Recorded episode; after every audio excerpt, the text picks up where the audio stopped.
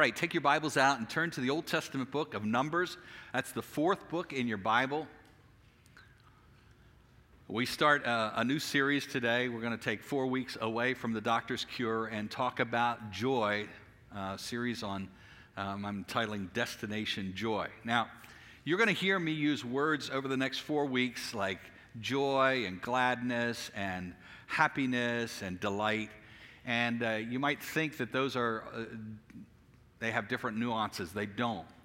Um, one of the, mis- one of the, uh, things that is uh, true in some Bible teachers' ministries, and it was mine uh, years ago as well, is that we convey that happiness is a kind of an emotional thing and joy is some super spiritual thing, and it's, it's a different kind of uh, contentment. The Bible, the problem is, the Bible doesn't make those kinds of distinctions.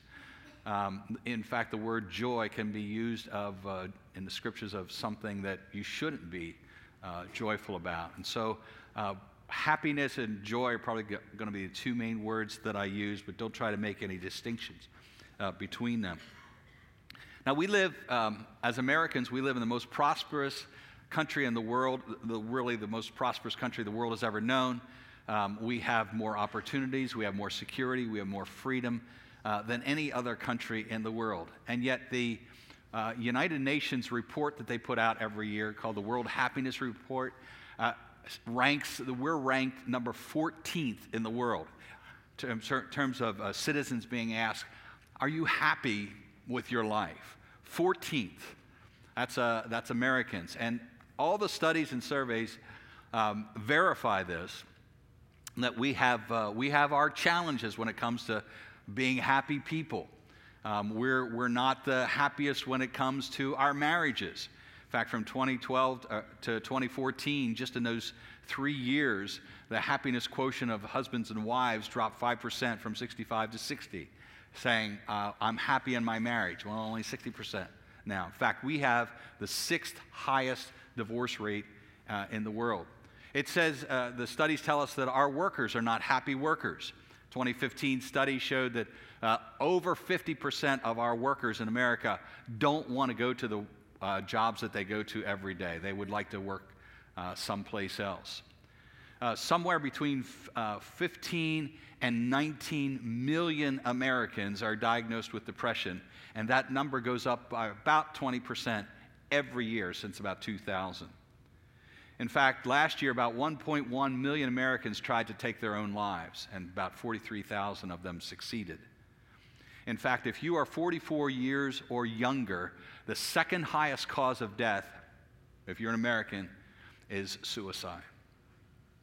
Now, that seems odd to me when I look at the world and think about all the good things that we have compared to all the good things or the limited amount of good things that some other people in the world have.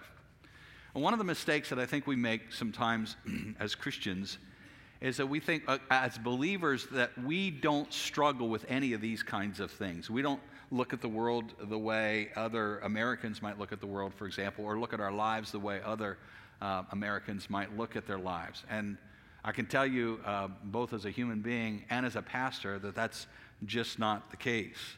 Um, we, have as, we have a lot of unhappy Christians as well. And some Christians are feel guilty about that to such a degree that if you ask them, um, maybe on a Sunday morning, how are you doing? Uh, we typically answer fine, don't we? I mean, that's just the kind of the neighborly, um, social thing to do. But some people want to make sh- sure that nobody thinks that they're not doing really well, and so they don't just do fine. They do, I'm great. Life is great. And they start ticking off all the things that are good in their lives. And some people might genuinely mean it, but some people uh, do this kind of over the top reaction that doesn't really reflect their soul because they think if I'm a Christian, I shouldn't be feeling bad. I shouldn't be, I should never be unhappy. I, I'm, and so I'm going to deny that I have any kinds of struggles like this. What's interesting is you don't see this in Scripture. If you read the Psalms uh, at all, you see David and the other psalmists, I mean, they just put it out there. They're, they're completely candid with God how they're feeling at the moment. They're completely candid with Him about how they feel like he, He's not coming through for them like, like He should. Um, these are people who are not exactly spiritual pygmies. Um, they're, they're, you'd read the prophets, and they put it all out there for God. I can't believe you've called me into this ministry, and now people taking pot shots at me, people putting me in prison. All this is happening. Why do you let the evil run, um, uh, evil people run amok? And and you, excuse me, you look throughout, especially the Old Testament. People are just they're just honest. I mean, uh, Elijah goes to Mount Carmel and it, uh, he has a great victory, but it looks like he's going to be put to death and he goes into hiding and he's depressed and he wants to die. Job wants to die. Jeremiah wants to. These people want to die. And so we should be, excuse me, we should be cautious in the body of Christ about trying to simply portray a facade that doesn't really match our hearts there are Christians who struggle with depression. Right? Some of you know that that was a battle of mine for uh, some time. I've been very, uh, I haven't shared many details uh, about that. Um, really, nobody but my wife knows much about that at all. Uh, but from about 1995 uh, through 2005, for about a period of 10 years, I struggled with horrific depression. And my mo- wife would remember the mornings when she'd get up out of bed and I'd pull the covers up over my head and try to hide in this cocoon until 10 or 11 o'clock in the morning and struggle out of bed and kind of force myself to go through my day. And then at night, just drop into bed physically, emotionally, and mentally exhausted. I'll touch on this just a little bit more uh, on the last message. Some of the great heroes of the faith have struggled with depression. Uh, C.H. Spurgeon, who was probably the first uh, megachurch pastor in the mid 1800s, preached to thousands upon thousands, had horrific struggles with depression. Now, unlike my depression, which I knew the source of, I knew the cause of, Spurgeon writes that he would weep for hours and not know why he was weeping. Um, there are some uh, people who desperately think that because they have this internal um, unhappiness, that it has to be this secret. And so they don't confide in anybody. They, their Christian friends, their relatives don't know they're struggling with this. Uh, they would never consider going to a doctor or consider going to a counselor because uh, to them it's admitting that there's some failure in their Christian life. I, I want to say up front this morning if that's you, that's a mistake if you think that you have to portray that you have it all together, you have not understood the gospel. Because the gospel liberates us from having to appear a certain way. Does God want us to have joy? Absolutely. I mean, the scriptures speak about it over and over and over. But it is a calling to that, not a call to pretend that. And so, I, just to encourage you, if, if you struggle, whether it's depression or you're just you're having a bad season in life, be upfront with your brothers and sisters. Come to a counselor or come to a pastor and see if there's something that people can help you pray through and walk through and live through. Uh, passage we're going to look at this morning is um, uh, talking about some help, I think, to try to help us assess whether or not we have joy. Because if God calls us to joy, then uh, we, we need to know whether we are a joyful person or not so that we can make strides uh, to it with the means that God gives us. So, we're going to talk about complaining this morning. Now, if I were to ask you to raise your hand if you thought you were a complainer, my guess is that nobody would raise their hand here. If I asked you to um, look around the room today and raise your hand if you know a complainer in the room, that might be a different response. Because the fact of the matter is, we don't always know ourselves like other people around us know ourselves.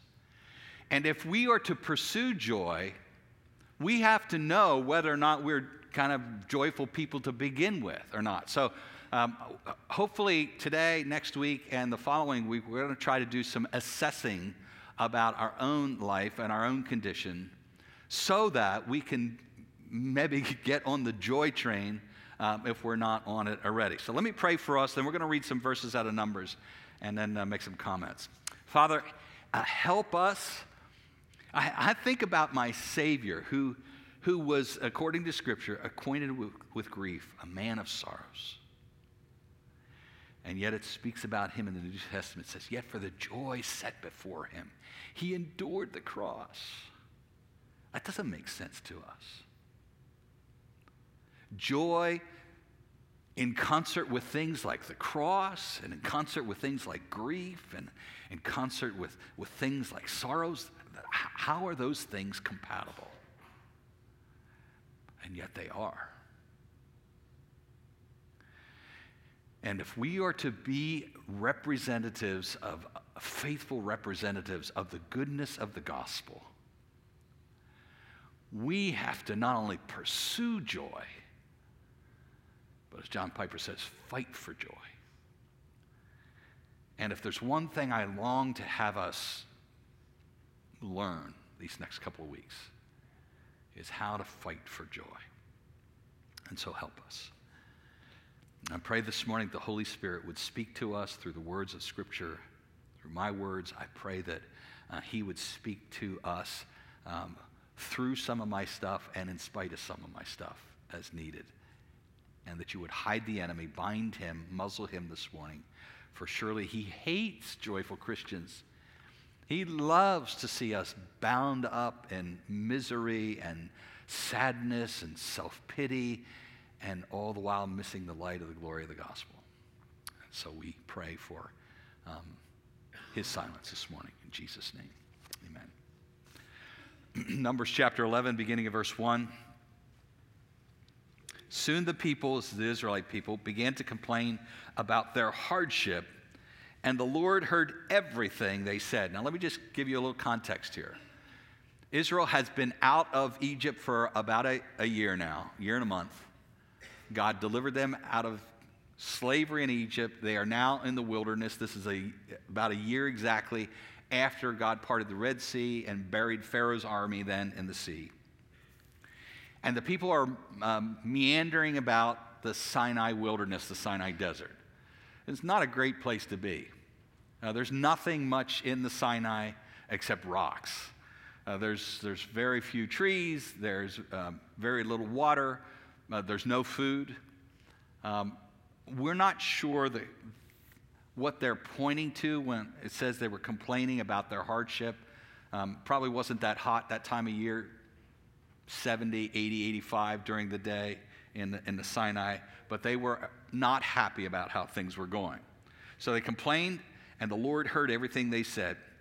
Then the Lord's anger blazed against them. And connect that with their complaining. And he sent a fire to rage among them, and he destroyed some of the people in the outskirts of the camp. And then the people screamed for Moses to help. And when he prayed to the Lord, the fire stopped.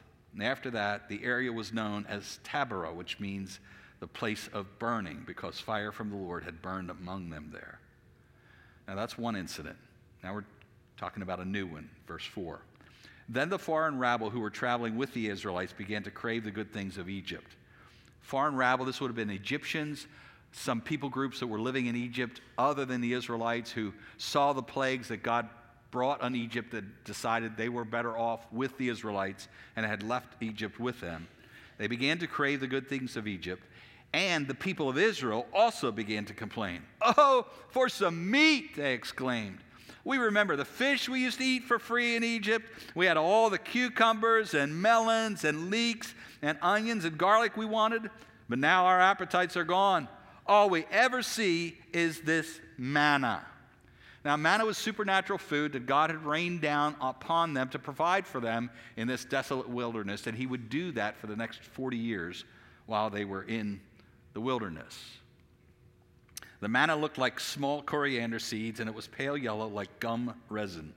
The people would go out and gather it from the ground. They made flour by grinding it with hand mills and pounding it in mortars. And then they boiled it in a pot and made it into flat cakes. These cakes tasted like pastries baked with olive oil. The manna came down on the camp with the dew during the night. Now Moses heard all the families standing in the doorways of their tents whining, and the Lord became extremely angry. Moses was also very aggravated. And Moses said to the Lord, Why are you treating me, your servant, so harshly? Have mercy on me. I mean, what did I do to deserve the burden of all these people? Did I give birth to them? Did I bring them into the world? Why did you tell me to carry them in my arms like a mother carries a nursing baby? How can I carry them to the land you swore to give their ancestors? Where am I supposed to get meat for all these people?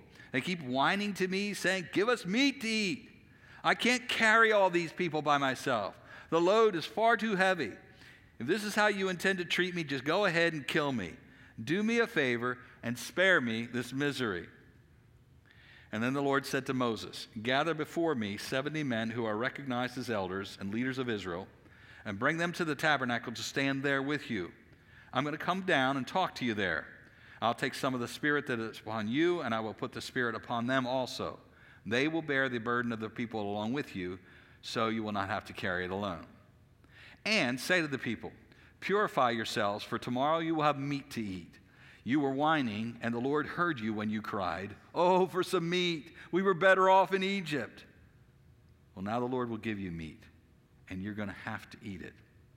And it won't be just for a day or two, or for five or ten, or even twenty. You will eat it for a whole month until you gag and are sick of it. For you have rejected the Lord who is here among you, and you have whined to him, saying, Why did we ever leave Egypt? Now, dropping down to verse 31. Now, the Lord sent a wind that brought quail from the sea and let them fall all around the camp. And for miles in every direction, there were quail flying about three feet above the ground. And so the people went out and caught quail all that day and through the, throughout the night and all the next day too. No one gathered less than 50 bushels. That's a lot of bird. They spread the quail all around the camp to dry. But while they were gorging themselves on the meat, while it was still in their mouths, the anger of the Lord blazed against the people, and he struck them with a severe plague. And so that place was called Kibroth Hattaavah, which means graves of gluttony because there they buried the people who had craved meat from Egypt. And we'll stop there.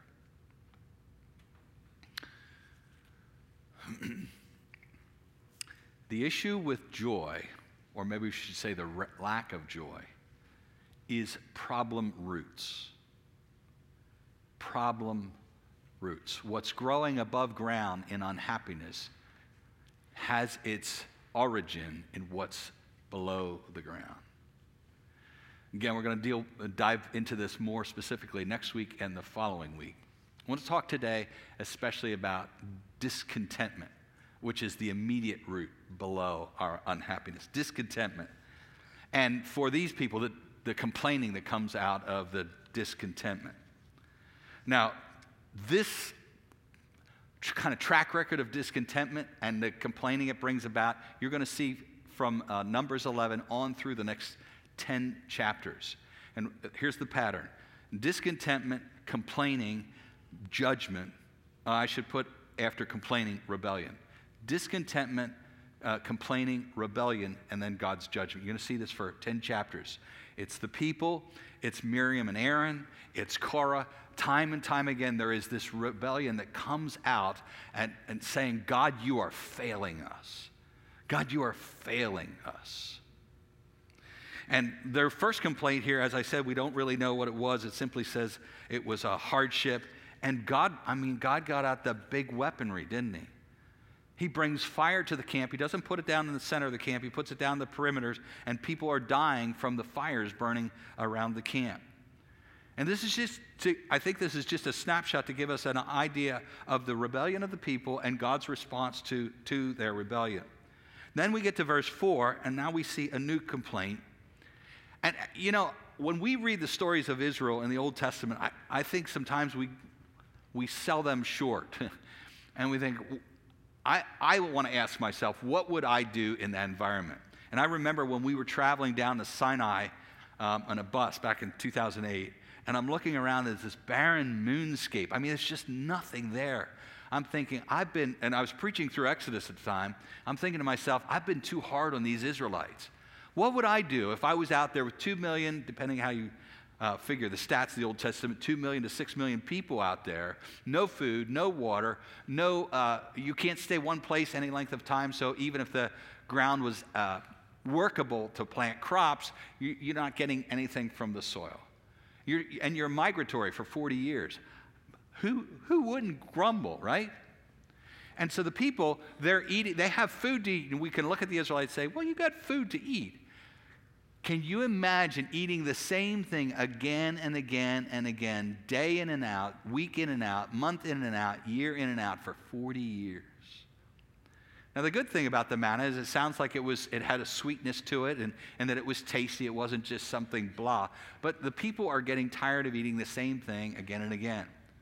As I've traveled in other countries, one of the, I, I always am intrigued by uh, the culture and how people live and go into grocery stores if I want to buy some breakfast cereal and I go down here to Weis, you know, I, got, I got a choice of about 100 different kinds in an aisle that's maybe 60, 70 feet, 80 feet long. You go to some other places in the world, you go into a grocery store, they might not even have breakfast cereal. Or if they do, they have two kinds. And so let's have a little sympathy for these people. They're tired of eating the same thing for a year now. But what happens is their cry is not really out to God to provide for them. They're looking for something else, somewhere else, to be their provider. And now they're looking back to Egypt.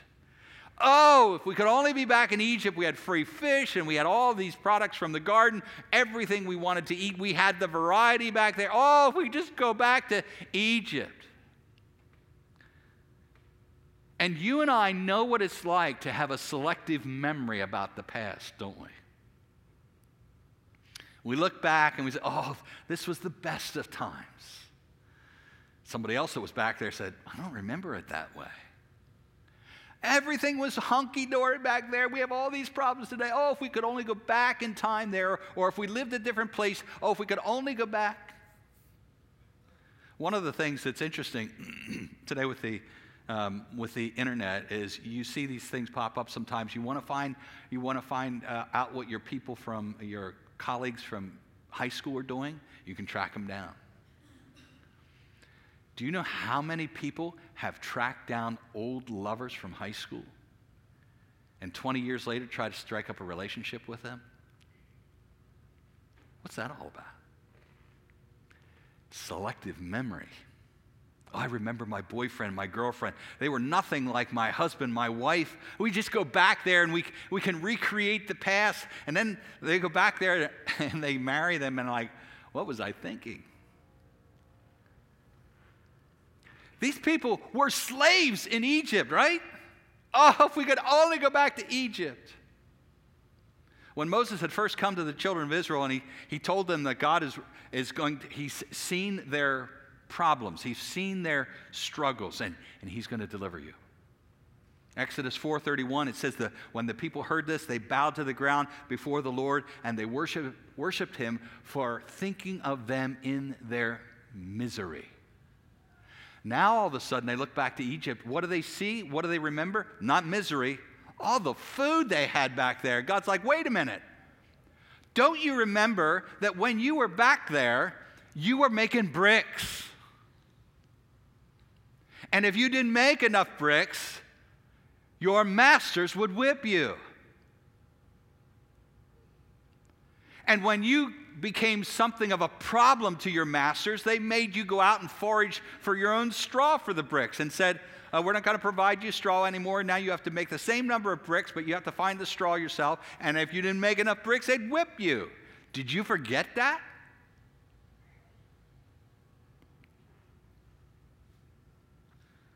The problem with what makes us happy, what makes us joyful, is so often it is a moving target. What I mean is, we have one aspiration and, and, we achieve that, and now something else is required to make us happy. And so you're a young person and uh, you're getting out of uh, high school, you're going into college, and now you're starting to think ahead about your life, and, and you want to find somebody to spend your life with. And you have some broken relationships, and things aren't going well, and you're, you're frustrated, and you're not happy because you don't have that man, you don't have that woman to spend your life with. And so that's, that, that's kind of like this permanent underbelly of unhappiness because this is not true in your life. And then you find someone. And lo and behold, you begin a relationship and, and you're dating and it's looking promising. And the next thing you know, you're engaged and you're married. Now you're happy. And people come up to you weeks after your wedding and ask you, How's it going? Oh, it's wonderful. I'm so happy. Things are awesome.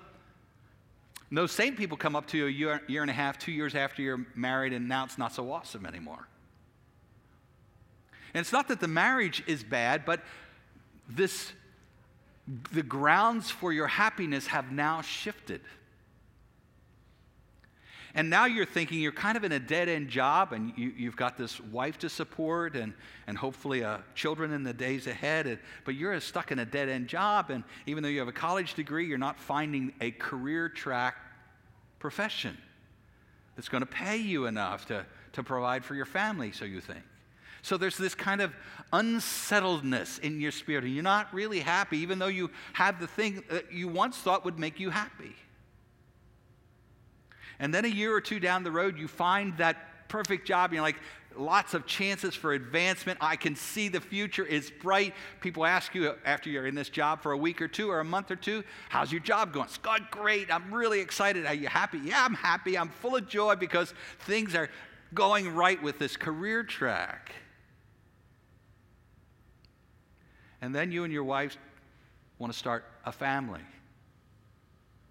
And you're trying, and you're trying, and you're trying, and you're trying. And three years later, still no children. And when people talk to you and they ask if you're happy or not, because now you have the wife and now you have the career track, you're not really happy. Why? Because you haven't been able to have a child. And then maybe the day comes when you have a child. Now, do you understand what I'm saying? It's this moving target. What makes me content today is not what's going to make me content tomorrow or make me content next year. And so we are looking at this and at this, and the things that aren't sure, the things that aren't secure, are the grounds for our contentment and ultimately our happiness and our joy and because the things aren't sure, neither is our joy. Now, it's not only the people complaining in this passage, Moses starts to complain as well. Verse 11, he speaks about these Israelites. I love it. These people. these people. You just hear, ah. And in fairness, Moses never wanted the job to begin with. Go back to Exodus 3 when God's calling Moses, I want you to lead these people out of uh, slavery and you're going to be my representative before Pharaoh. I'm going to do all these plagues and so forth. And like Moses like, you have got the wrong guy. No, no, no, I got the right guy. You're the, you're the one I want. No, I, I can't speak. I, I can't speak in public. I'm the wrong. No, you're the right guy. Six times in three chapters, Moses says, No, no, no. He begs God not to use him. He pleads with God. He insists. He protests all to no avail. God calls him. Now he's saying, I told you, I never wanted this job. I never wanted to lead these, these people. I, I'm, not, I'm not your guy. Now, here's what's interesting how God handles Moses versus how God handles the people, both complaining. And, and we see in verse uh, 1 already the Lord's anger. The people are complaining. The Lord's anger blazed against them. He sends a fire. Verse 10 um, the Lord, Moses heard all the families standing in the doorways of the tents whining, and the Lord became extremely angry. Verses 18. And God says, I'm going to, I've had it with these people. I'm going to give them meat, but they're not going to like what's going to happen as a result. That's what he's doing with the people. What's he do with Moses? Moses said, I can't handle all these people. They're, a pain in the neck. And he says, Okay, I'll give you help. We're going to give you 70 elders. I'm going to put my spirit on them as well, and they're going to help you out. Now, why the difference? Both complaining. Why the difference? This is, this is important because all of us complain, right? Uh, amen? I, I, we all complain. But there seems to be a, a difference in how God responds to complaint. Uh, I love to read the, the Old Testament prophets. These guys were just as, they were just as uh, honest, candid as you could possibly imagine. Great men of God who were faithful in, in executing God's call in their lives, but they often had miserable lives and they would complain. I don't care whether you're talking David in Psalm 64 or Jeremiah in Jeremiah 12 or Habakkuk, Habakkuk 1. They, they would complain. And you can read the headings in your Bible. They're complaining. And yet God does not do with them what he did with the Israelites here. What's the difference? What were the people saying? What were the people putting their hope in when they were tired of the same food they were getting? What did they say? God give us different kinds of food? Let's go back to Egypt. There's a different hope that they're looking for. Their hope is in a different place, going back to the selective memory. Know we go back in, into slavery, but at least we have all the kinds of food we want. Doesn't seem like they're looking to God for the hope and the help that they so desperately need.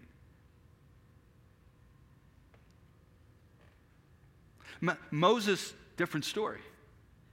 Moses doesn't want to go back to Egypt. He doesn't like the job that he has, but he looks to God. He's crying out to God in his prayer. The people, what are they doing? They're crying out to themselves, say, let's go back to Egypt.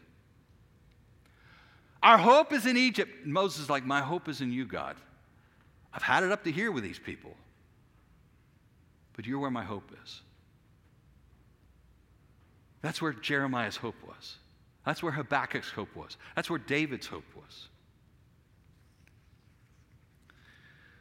I'll tell you the story, then I'll wrap up. Betty and I, um, when I got out of seminary, we pastored a church, a little church in upstate Michigan, and we were um, almost halfway uh, between the equator and the North Pole. The 45th parallel, we were that far north. 45th parallel was uh, in our community. Now, further north you go, the, the darker it gets during the winter, right? If you live in a place like Alaska, you can have darkness for a couple months. And there is something that is listed under depression in the DSM 5, the Diagnostic and Statistical Manual of Mental Disorders, called SAD, S A D. Some of you know what this is seasonal affective disorder. That means you don't get enough sunshine in the winter, then you get depressed, you get lethargic, you don't feel like eating, you don't feel like doing anything. It's a kind of depression. So, what do people do who wrestle with SAD? They buy light boxes and they sit them on their desks and they're to be exposed to this light box. So if you live in Barrow, Alaska, where it's almost 70 days of darkness out of the year, you put this light box on your desk, you absorb a, a light similar to the sun for an hour, hour and a half every day. Now, now here's, here's what I want us to wrestle with the next couple of weeks. Uh, and you know, you, you feel better when the sun's out too, don't you? After we've had cloudy days for a lot of May and like sunshine, all the bad things don't feel as bad now. I want you to ask yourself next couple of weeks, what's my sunshine? What is it that I need to feel good with? What has to happen that I feel happy with, that I feel joyful with? What's your sunshine? And then we're going to get to the last message and talk about the Christ sunshine. Let me pray for us. Father, we in this nation are a blessed people. And it sure isn't because we have somehow earned that blessing. It is your grace. And yet, some of us would admit it seems like the more we're blessed, the more miserable we become. How can that be? And my prayer would be for these next couple of weeks, Father, that you would just kind of um, help us let our guards down, to ask ourselves some hard questions. First of all, today, maybe even ask the people we're married to or the children we have, or the parents we have.